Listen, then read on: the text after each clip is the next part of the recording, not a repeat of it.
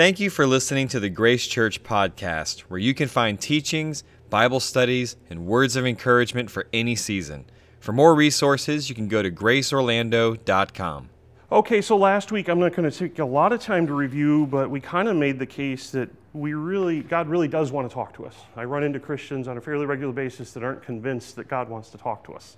So we spent some time looking at that. And then we spent a little bit of time looking at how will God speak to us today. In the Old Testament, we have some great examples of God speaking through Moses and the burning bush is one of the classic stories of the Old Testament. I don't know about any of you, I've never seen a burning bush talking to me. I'm probably pretty glad about that because I don't know what I'd be thinking about myself. And uh, a little less dramatic than the burning bush talking to you is, of course, Gideon, the story of Gideon. And he puts a fleece out at night, if you remember the story. And he's kind of not sure he's heard from God. So he puts a fleece of wool out and he said, Okay, God, if this is you, I want the fleece to be dry and everything else to be wet. And of course, he goes out the next morning, and that's exactly what happens. And being the man of faith he was, he said, Okay, tonight, here's what I want. And he wants the opposite. He wants the fleece to be wet and the ground to be dry. So that finally convinced him that, yes, this was God speaking to him. Jesus comes and he changes all that. Uh, when Jesus is crucified, the veil in the temple and the Holy of Holies, which represented where God's presence was, is torn from top to bottom, showing us that now we have access to go in and talk to God. And once we're saved, we have the Holy Spirit inside of us. And this is, I think, where God is speaking to us that little inside voice that says, hey, do this, or don't do that, or pay attention. So that's the two minute review. So today I want to talk about how do I actually hear from God? How do I know that this is God talking to me and not last night's pizza? What do I do? First of all, I think that we need to remember one of my favorite scriptures is Psalm 145, 8 and 9. The Lord is gracious and full of compassion. He's slow to anger and great in mercy. He is good to all, and his tender mercies are over all of his works. God loves you greatly. So, the first thing I think you need to do if you want to learn to hear from God more or more effectively or understand Him is relax. He is not up there withholding information from you, He is not up there trying to beat you or whack you or any of the things that we may have heard in other religious circles. He absolutely loves you, He's absolutely gracious and compassionate. Those of you who have children, if you go back and think about what it was like when they were learning. I mean, we're always learning, but think about those days when they're just getting ready to crawl and they're just getting ready to walk. And how much parenting do you have to do just to keep them from, you know, falling downstairs or banging their head? And you're doing all this. You don't necessarily get mad at them because they're learning. Well, keep in mind, that's the same way with God. Unfortunately, many of us, myself included, haven't spent all the time that we need to listening to Him. So He's not up there. He's not shouting at you. He's not mad at you. He loves you and he wants to talk to you. He wants you to hear what he has to say. The other, uh, another one of my favorite scriptures is back in Proverbs. We see Solomon, who was the wisest man ever, tell us in Proverbs 4 5 through 9 get skillful in godly wisdom, acquire understanding, actively seek spiritual discernment, mature comprehension, and logical interpretation. Do not forget nor turn away from the words of my mouth. Do not alter or turn away from this wisdom and it will guard you and protect you. Love it, and it will watch over you. The beginning of wisdom is this get skillful in godly wisdom. It is preeminent, and with all you're acquiring, get understanding. Prize wisdom, and she will exalt you. She will honor you if you embrace her. She will place on your head a garland of grace. She will present you with a crown of beauty and glory. So, from this scripture and others, if you go back into Proverbs and Psalms, one of the big themes that you see is this idea of getting godly wisdom. Now, there's nothing wrong with seeking advice from other people. I, this is just my view of it. You have to be careful who you take advice from.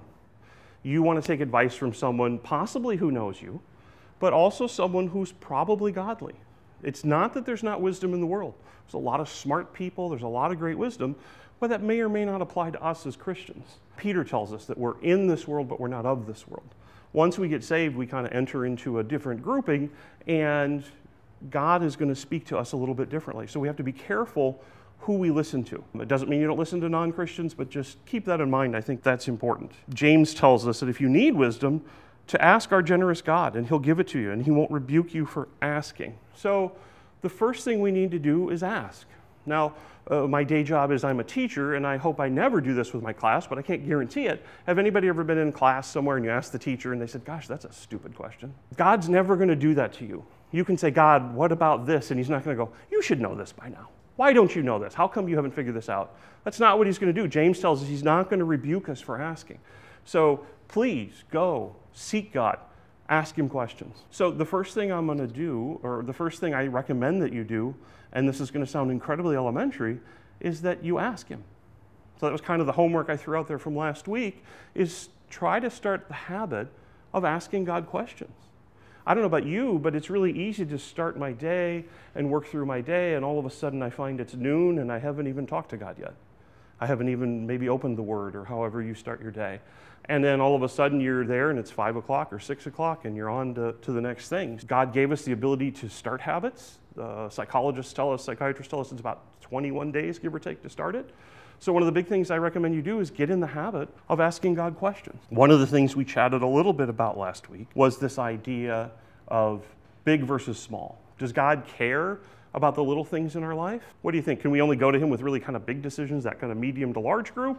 Or does He care about everything? He does, absolutely. He cares about every single thing, right? Uh, the Bible tells us to cast all of our cares on Him because He cares for us.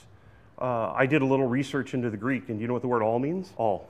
Yeah, so I mean, it's not any harder than that. A little humor for a Sunday morning, but he, he wants to know about everything. I think you should start with small questions. So, what are some small questions we could start to ask God that if we miss it, it really doesn't impact the quality of our life necessarily? Sorry, I'm a teacher, so I ask questions. I like the Socratic method. So, what do you think? What are some small questions we could ask God? Okay, how's my day going to be? What do I need to be looking for today? Right? Great. Sure. What should I expect? How many of you are planning to eat lunch today? Anybody? Do you ever have trouble deciding what you're going to eat for lunch? No, right there. Teenage boy, right? Absolutely not. Never a problem. As we we have different days, we might decide we're going to lunch. And has anybody been there? You're on, you're sitting there, you got the menu, and you don't know. Uh, do I want A or do I want B today? Did you ever think of asking God? God, what should I have today? Right? Now, that seems simple and that seems mundane, but I'll share an experience that I had that really helped guide me to start to hear the voice of God. But why not? If He really cares about everything, why not start simple? So that my first question to God is Should I move to another state? Or should I, should I marry this person? Or should I go to school here? So I think we certainly have those large decisions, but start with small things that aren't going to necessarily have a dramatic impact on your life beef or chicken or the vegetable plate isn't necessarily going to impact the quality of your life for the next 10 years. Now, if they have food poisoning in the restaurant, that's a whole different ballgame. But anyway, we won't go there. So, have any of you traveled to uh, Minnesota? Anybody ever? And did you, uh, in Minnesota, it's, it's kind of a phenomenon there. I think I've seen it in a couple other cities, but the traffic engineers in that state decided that the way to tra- control traffic on to the highway at certain times of the day during rush hour was that they should back the, the on ramps up and put stoplights there so they would control them. Uh, after do, driving on those for 20 years, I'm not convinced they work, but I'm not a traffic engineer, so I don't know. So, as I was wrestling with hearing the voice of God now many years ago, and I still am, am working on it as a work in progress, someone told me to start small. And so I asked God the very deep and important and religious philosophical question which line should I get in? Because you get in there and right, we all want to be first, right? Nobody wants to go, dang, I picked the wrong line. Like anybody been to Target or Walmart and you're like, okay, which line? You got there's only four. They got 30 checkouts, but there's only four open, right? So you've got to get you got to pick the right one because well, how do you feel if you pick the wrong one, right? So somebody up there has a price check and you're going to be there for a day. So I, that's what I started doing. I started saying, okay, God, which which line should I get in? At the end of the day, does it really affect the quality of my life that day? Mm, probably not. Not really. And over time, over a period of months, I started to understand whether that was my brain or whether that was my heart. Was it was this God speaking to me about my heart? And what I would do is I would track it and I would see, okay, how did I hear? How did I feel? And so I took this kind of experiment. And honestly, this is how I started hearing the voice of God. And it sounds ridiculous, but it works. And what's great about that is that we build this knowing over time. And I used this example last week, but I think it bears repeating. How many of you could be in a room of a large group of people, and if you heard your spouse, you heard your mom, your dad cough or laugh, you'd know it's them whether you saw them or not. Why? It's recognizable, but it's because you've heard it how many times? Millions of times. So the reason I think you should start small is it builds this process of hearing God and knowing this is what He's telling you. Because then when it gets to a little bigger decision, and he tells you to do something that seems a little not normal or not the, the, the mainstream, you know you've heard God's voice a hundred times or a thousand times or a million times, and you know He's guiding and directing you there. And so I think that this is an important step to, to work with. Matthew 7 tells us to ask and keep on asking, seek and keep on seeking, knock and keep on knocking, and the door will be open to you. So we have this continual process. The end of that scripture is, I think, really interesting because he's telling us, okay, be persistent, or at least that's the message I take from those scriptures in Matthew. But at the end, he says in chapter 9, or is there a man among you who, if his son asks for bread, will give him a stone? Or if he asks for fish, we'll give him a snake. Or if then uh, you're evil, uh, you're, you're an evil. He's saying, you know, you're, you're a sinful person and you give good gifts to your children. So what's God going to do for us? Right? Paul tells us that he sent his own son. What's he not going to do for you? Is he really going to say, no, no, no, I'm not giving you wisdom. You're done. I'm done for the day. No, he's infinite. He's there and he's willing to speak and to share. So then, if we're getting in the habit of asking, how then do we hear? How then do we know or how do we discern this is God? So I'm going to give you some general ideas. This is based on my experience and what I've observed in Scripture.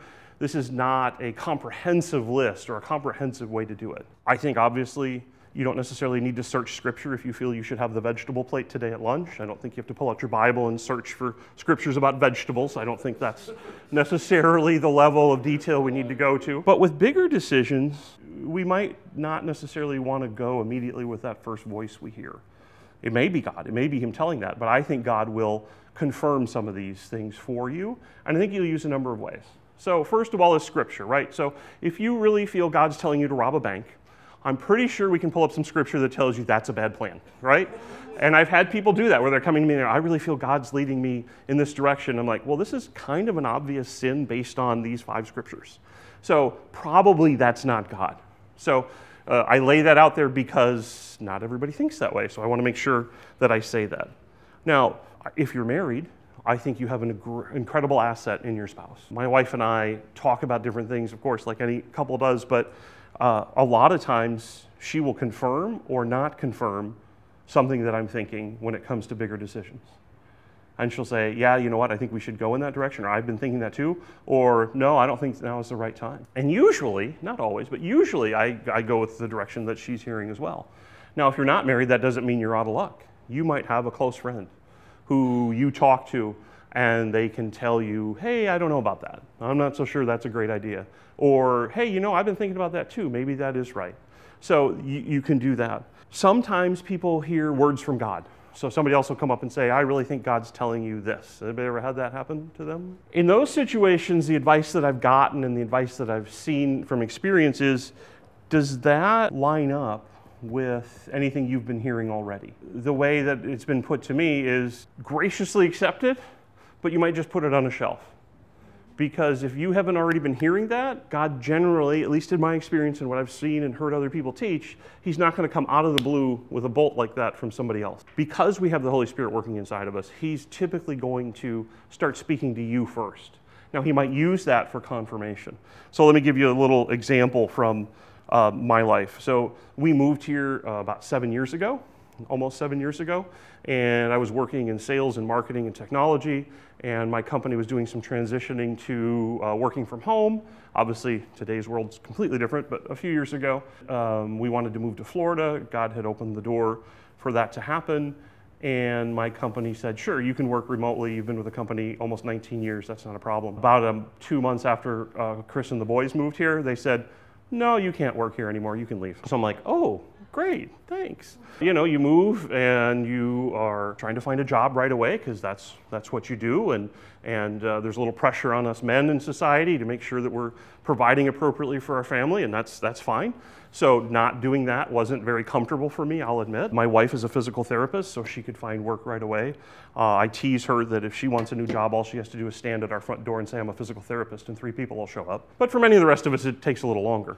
And so I applied for 126 jobs in three months uh, that I was qualified for and got none of them. Had worked with a recruiter and I was uh, I had accepted a job as a sales manager of a technology firm in downtown Orlando. Thursday, uh, before the Monday that I was starting, I got a call from the recruiter who was almost in tears.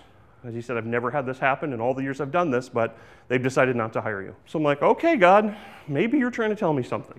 You know, maybe there's a bunch of doors here that are clearly shut. Because, I mean, some of the jobs I wasn't completely qualified for, but the vast majority of them were well within the, the skill set that, that God had, had provided. And so I spent a lot more time asking God questions. And he wasn't answering very much.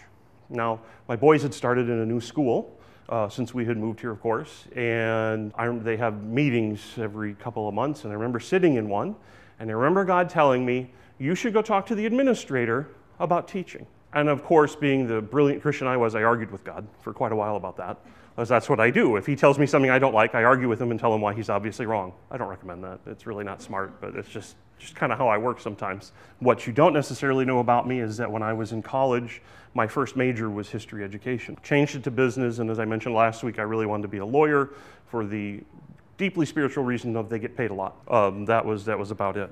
It was funny because I have a passion for history. I love it. Uh, even though I didn't finish my degree in history, it's a minor. I've studied it for years, having been out of college. I, I took that advice because I knew I was pretty sure it was God. So how did God confirm that for me? Uh, well, He was very gracious and kind because apparently He knew I wouldn't just go do this on my own. Over the course of the next two weeks, three independent people said, Have you considered teaching for a job? Not just anybody. Uh, my mother in law, my mother, and then Chris and I, my wife and I, were out doing something, and I said, Do you know what your mother and my mother have been telling me? And she goes, What? And she said, They think I should go look to teaching. She goes, Oh, you'd be great at that. You should totally do that. Like, okay, thank you. Got the message. So I still didn't necessarily want to transition because you know teachers get paid millions of dollars and you know they're the highlight of society. And and in the back of my brain i'll be real honest i'm thinking yeah but god i can't make enough so she can stay home with the kids and i can do this. And again arguing with god which is fruitless but nevertheless this is what i do sometimes. So i put off the meeting with the administrator until january and i sit down and i talk with her and i tell her about my background. And she said well i think you'd be a good fit. I have to see who's coming back and who's not and so I said to God, and I don't necessarily recommend this, but this is where I was at the moment. I said, okay, if this is what you want me to do, I really want to teach U.S. history. So guess what was the first class she had available for me? U.S. history. I love teaching. I had no idea I would. Sorry, I get emotional about this. Um, God is gracious and kind. Even though we argue with him and we tell him he's probably not right, he's not mad at us. He's not up there screaming. He's saying, hey, I know what you need more than you know what you need. So if you'll listen, if you'll just pay attention to me, God's saying, I'll guide you. I'll direct you. I'll put you where you need to go. So I am grateful that He didn't just tell me once and then I was on my own for however long. He just kept pushing.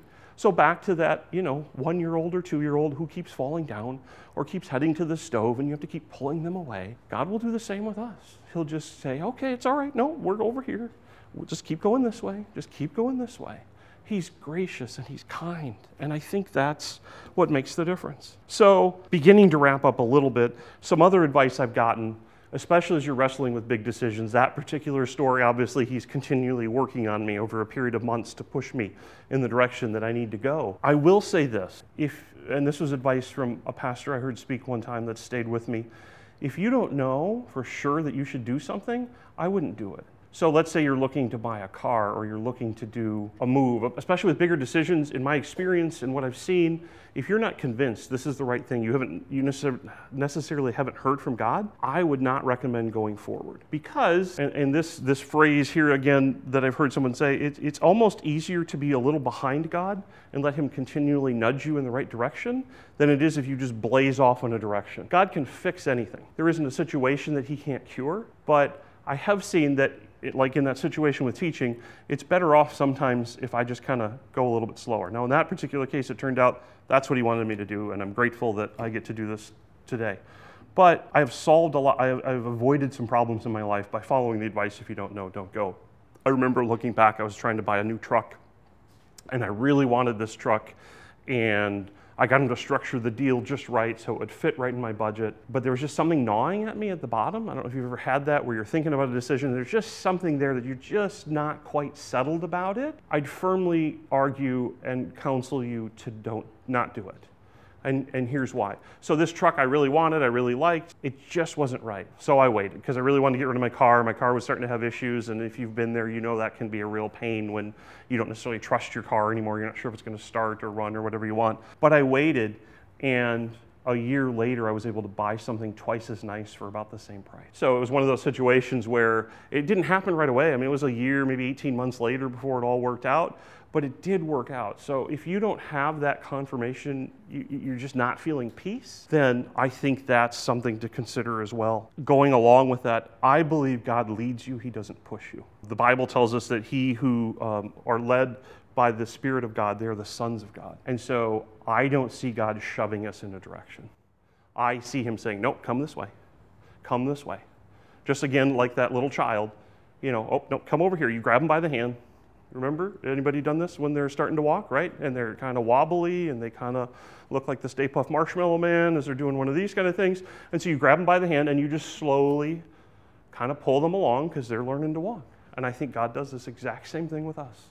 He kind of pulls us along nice and slow. We don't shove that child, and I don't think God shoves you. So the reason I say that is, have you ever been in a situation where somebody says, you got to do this right now, or you can't have this deal? Most of the time I find, I'm going to walk away. If you're trying to push me, I'm not interested. Have I missed it probably doing that? I'm sure I have. But I, if I don't have that peace, I don't like to move on from that decision, no matter how good it looks, no matter how amazing it could be. I don't think that that's what we want to do wrapping up today, I'm going to talk, I'll tell you what I'll talk about next week here in a minute, but I think the way to do this is to practice. That's why I encourage you to start small, to ask small questions first, because it takes practice. Think about any new relationship that you have. You have to spend time with that person, you have to talk to that person, message with that person, whatever it is. I'm not saying you're new to talking with God, but I think if we want to get better at hearing His voice, that it is a skill. How many of you deal with other people a lot for your job? Does it take time to learn how to read a customer? And then sometimes we have customers who are repeat customers who we love, and we have repeat customers who you have to go, oh, here they come again, right? But we can't tell them they're dumb. We, we have to do that. So, like any relationship with any people, it takes time to read that customer, or it takes time that it takes time to understand God. And I don't think this is a process that we ever end. But by asking often, by trying to spend time with Him more, I think we can learn to hear His voice easier and easier. So then, when it comes to those big decisions that may not seem completely, it might seem a little harebrained, like me transitioning to teaching, you're like, okay, I'm going to be open. I'm going to, I'm going to walk with you on this until I see where this goes. So it's an ongoing process. So if you feel like you missed it today, that's okay. And one of the things I want to talk about next week is what happens if I screw it up? What happens if he said A and I picked B? And we'll talk, I'll get more into that next week. God has never leaned over to transition to next week based on your decision. He's never leaned over to Jesus and said, Now what do we do? He's never said, Well, I didn't see that coming, did you? No. He is Almighty God. He knows the end from the beginning. We are finite. We have a beginning and we have an end here on this earth. And so that tends to frame our entire understanding and our experience of life. But the longer I talk to God, the longer I walk with God, I realize more than, than I have before what being infinite means. Um, I don't have it all, certainly don't have it all grasped, but it gives me great faith to know that He's infinite. It gives me great comfort to know that He's infinite because He knows the path for my life, and I don't always. And He knows what decision I'll make, and He knows how to get me exactly where He wants me to be, exactly at the right time and that's a great comfort to me.